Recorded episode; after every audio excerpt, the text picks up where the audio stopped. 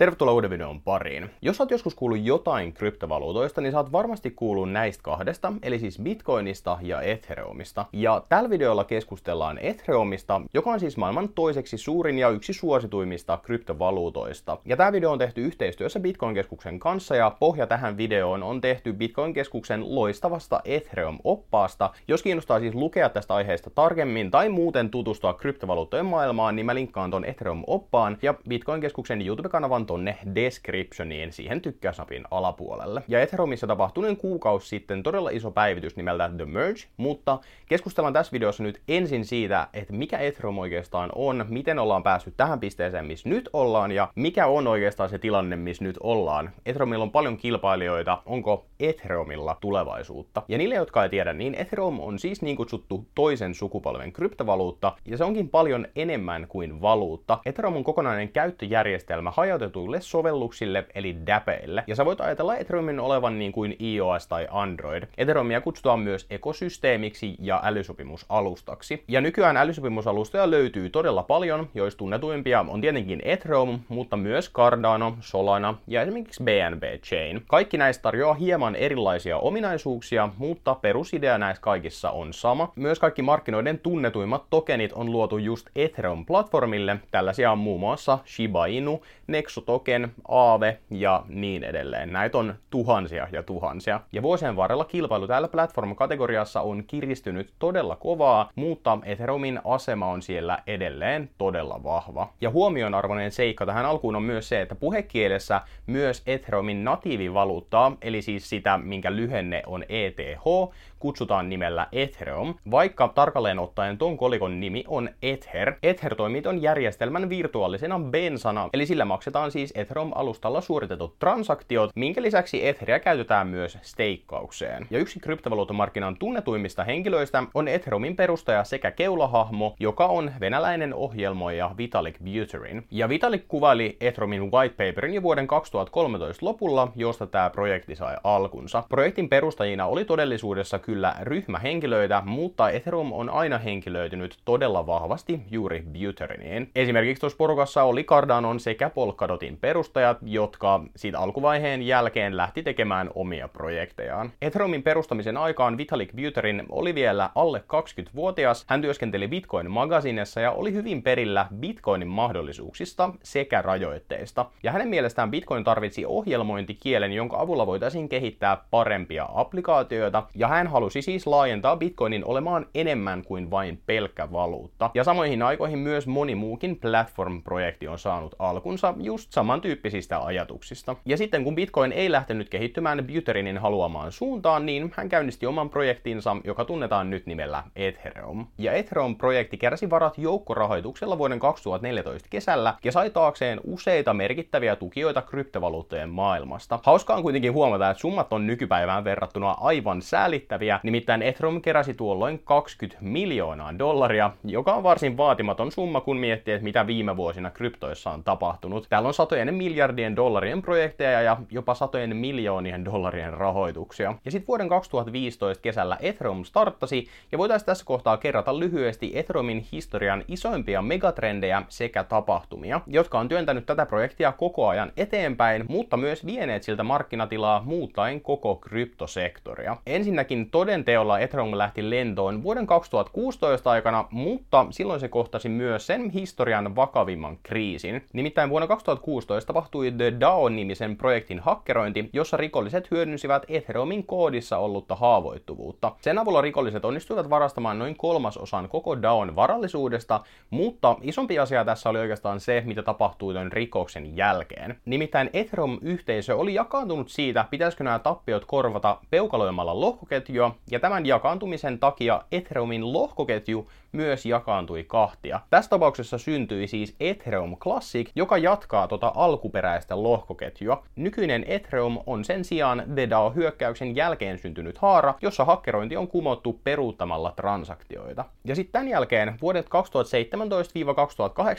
tunnetaan ICO-buumi vuosina. ICO on siis lyhenne sanoista Initial Coin Offering, ja se on kryptovaluuttamarkkinan versio IPOsta, eli siis firmojen listautumisanneista. Siinä luodaan uusi kryptovaluutta tai token, ja ennen sen listaamista isoihin kryptovaluuttapörsseihin sitä myydään kiinnostuneille sijoittajille suoraan. Ja vuonna 2017 Ethereum-alustalla järjestetyt ikot nousivat todella hurjaan suosioon ja nostivat Ethereumin kurssia niin paljon, että se lähestyi kesällä 2017 jopa Bitcoinin markkina-arvoa. Bitcoinin markkinaosuus laski muutamassa kuukaudessa 85 prosentista 37 prosenttiin. Ja monet Ethereumin kilpailijoista ovat saaneet alkunsa Ethereum-alustalla järjestetyn ikon kautta, joista yksi on esimerkiksi taas viime aikoina päätään nostanut Tron-projekti. Ja toi ikobuumi kesti noin vuoden päivät ja Ether saavutti oman huippunsa 1432 dollaria tammikuun 13. päivä 2018. Ja tämän rajan yli mentiin seuraavan kerran vasta kolme vuotta myöhemmin. Sitten vuodet 2020 ja 2021 on ollut ehdottomasti DeFin sekä NFTn vuosia. Eli siinä oli siis parin vuoden hiljaiselo, mikä oli oikeastaan niin kuin koko kryptomarkkinassa nähtävissä. Vuoden 2018 ja 2020 välissä kryptomarkkinassa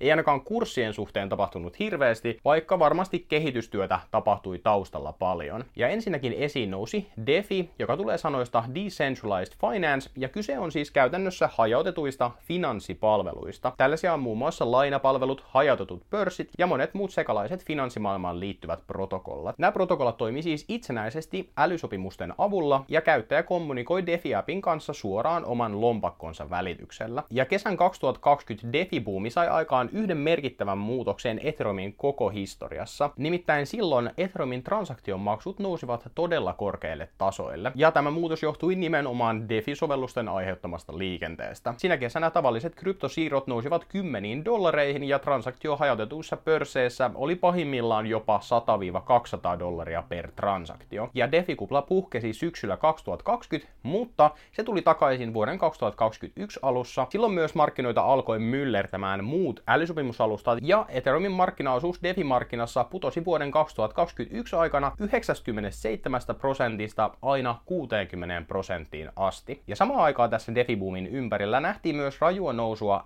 NFT-markkinassa. NFT, eli siis Non-Fungible Token, viittaa teknologiaan, joka mahdollistaa uniikin, eli yksilöllisen tokenin luomisen. Hyvä esimerkki tästä on digitaalinen taide, mikä voi olla esimerkiksi kuva tai video. Jokainen taideteos on uniikki NFT, minkä voi tallettaa kryptovaluutta lompakkoon tavallisten kryptovaluuttojen tavoin. Ja NFT kasvoivat suosiossaan koko vuoden 2021 ajan, ja oikeastaan loppu tälle hypelle nähtiin vasta tämän vuoden 2022 alkupuolella, ja tämän NFT-huuman aikana Ethereumin kilpailijat kasvattivat suosiotaan, kun niiden myyntivaltina oli todella alhaiset transaktiokustannukset verrattuna Ethereumin transaktiokustannuksiin. Mutta Ethereum dominoi yhä NFT-markkinaa ja tällä hetkellä markkinaosuus on tuolla 70 prosentin paikkeilla. Tässä markkinassa Solana on kuitenkin hankkinut itselleen todella paljon markkinatilaa ja saa nähdä, että miten homma etenee jatkossa. Ja niin kuin me kaikki kryptovaluuttamarkkinaa seuraavat tiedetään, niin tällä hetkellä koko kryptomarkkina on aika lailla horroksessa ja siellä ei ole monen kuukauteen tapahtunut ainakaan mitään positiivista. Mutta kehitystä kaikissa projekteissa tapahtuu kyllä paljon ja isoin asia kryptovaluuttamarkkinassa on ehdottomasti tänä vuonna ollut Ethereumin The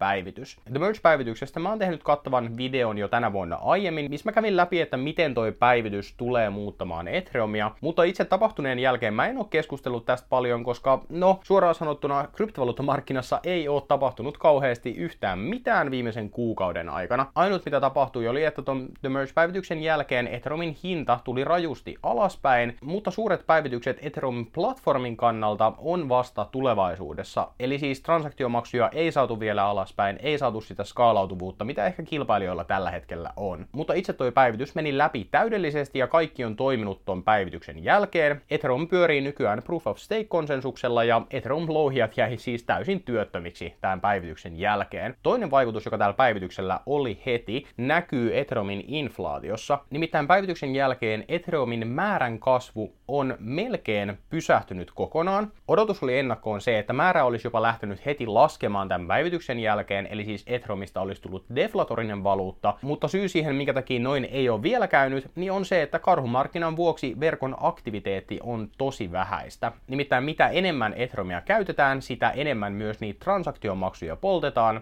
ja sitä kautta päästään siihen, että sen määrä vähenee. Eli siis kunhan käyttö kasvaa, niin myös Ethereumin inflaatiotahti muuttuu negatiiviseksi, ja tullaan näkemään tulevaisuudessa, että miten rajusti negatiiviseksi se menee, kuinka paljon vaikutusta silloin oikeasti siihen kokonaismäärään. Mutta esimerkkinä nyt, ton The Mergin jälkeen Etheria on tullut 1100 lisää, kun ilman mergeä toi määrä olisi ollut yli 400 000, eli siitä nähdään, että vaikutus on todellakin ollut suuri. Mutta niin kuin mä sanoin, niin isot päivitykset muun muassa skaalautuvuuden ja transaktiokulujen kanssa on tulossa vasta tulevaisuudessa, ja tällä päivityksellä luotiin vasta pohjaa niille päivityksille. Eli siis Ethereum ei ole suoraan tällä hetkellä vieläkään kilpailemassa sen kilpailijoiden kanssa, esimerkiksi niiden alhaisten transaktiokulujen kanssa, mutta The Merge-päivitys loi nyt sen ensimmäisen kohdan siitä, että me voidaan päästä siihen, että ne transaktiokustannukset saadaan alaspäin. Mutta nyt kun me ollaan saatu historiaa siitä, että miten me ollaan päästy tähän tilanteeseen, missä me ollaan nyt, niin mitä asioita täytyy miettiä, jos pohtii Ethereumia sijoituskohteena? No ensinnäkin täytyy ymmärtää, että Ethereum kilpailee siis aiemmin mainitussa älysopimusalustojen kategoriassa. Nimittäin vaikka Ethereum ja Bitcoin usein laitetaan vastakkain, koska niin kuin mä sanoin, niin ne on ne kaksi tunnetuinta kryptovaluuttaa, tai ne on ainakin kaksi suurinta, voi olla, että Dogecoin tai Shiba Inu on ehkä tunnetumpi kuin jompikumpi näistä, mutta mä toivoisin, että asia ei ainakaan olisi niin. Mutta vaikka ne asetetaan monesti vastakkain, niin ne on kehitetty ratkaisemaan kaksi täysin erilaista ongelmaa. Ja tämän takia esimerkiksi itse mä sijoitan niihin molempiin, koska toisen menestys ei ole pois toiselta. Ja sitten taas kun katsotaan Ethereumin todellista kilpailukenttää, niin nähdään suuria muutoksia vuosien 2021 ja 2022 aikana. Markkinoille on noussut 10-20 vakavasti otettavaa kilpailijaa, jotka ovat haukanneet jo merkittävän osuuden muun muassa DeFi-markkinasta. Tän on mahdollistanut Ethereumin heikko suorituskyky, nimittäin ne nopeat ja halvat transaktiot on houkutellut paljon käyttäjiä noille vaihtoehtoisille alustoille. Mutta iso kysymys on nyt se, että miten tämä Ethereum 2.0 muuttaa tätä asetelmaa. Onko esimerkiksi Solanalla tai Avalanchella mitään suosiota enää siinä vaiheessa, kun Ethereum saa nämä kaikki päivitykset vietyä eteenpäin ja transaktiokustannukset ollaan saatu alaspäin ja skaalautuvuus on yhtä hyvää tai ainakin lähes yhtä hyvää kuin näillä kilpailevilla alustoilla. Ja tässä valossa Ethereumin tilanne näyttää erinomaiselta. Se dominoi edelleen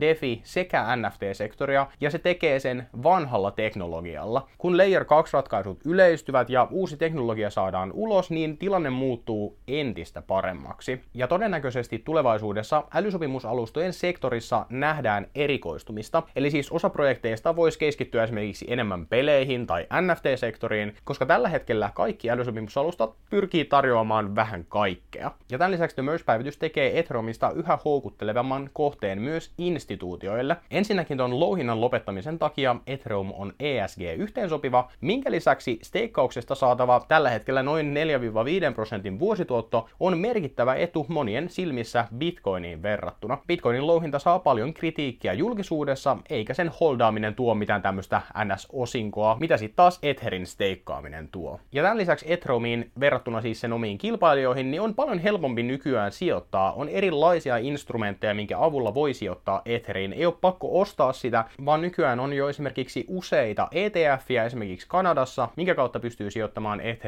Minkä lisäksi Ethereum saa instituutioiden sijoituksia myös Grayscale-rahastojen kautta. Kyseessä on Bitcoinin ohella ainut kryptovaluutta, joka saa todella merkittävää huomiota institutionaalisten sijoittajien keskuudessa. Ja niin kuin tuossa aiemmin sanoin, niin mun kryptovaluuttasijoitukset keskittyy aika lailla vaan näihin kahteen isoimpaan, eli siis Bitcoiniin ja Etheriin. Etheria mä oon ostellut itse tänä vuonna aika paljon lisää, just kun tämä The Merge-päivitys oli tulossa, mutta jatkossa on tarkoitus lisäillä näitä aika lailla samaa aikaa, eli ei ole tarkoitus saada kumpaakaan mun salkkuun oikeastaan toista enemmän. Eli siis mä itse uskon kovasti siihen, että Ethereum 2.0 päivitysten myötä pystyy pitämään tämän oman kilpailuvalttinsa, vaikka niitä platformeja on vaikka ja kuinka. Loppujen lopuksi niillä transaktionopeuksilla ja hinnoilla on vaan tietyn verran väliä, ja suurempi vaikutus on sillä, että mitä platformia ihmiset oikeasti käyttävät. Mutta kiitos Bitcoin-keskukselle tämän videon sponsoroinnista, kurkkaa Bitcoin-keskus tuolta descriptionista, kurkkaa myös muut linkit sieltä descriptionista, pistä alhaalla tykkäysnappi pohjaan, kanavatilaukseen ja me nähdään ensi videossa tyypit.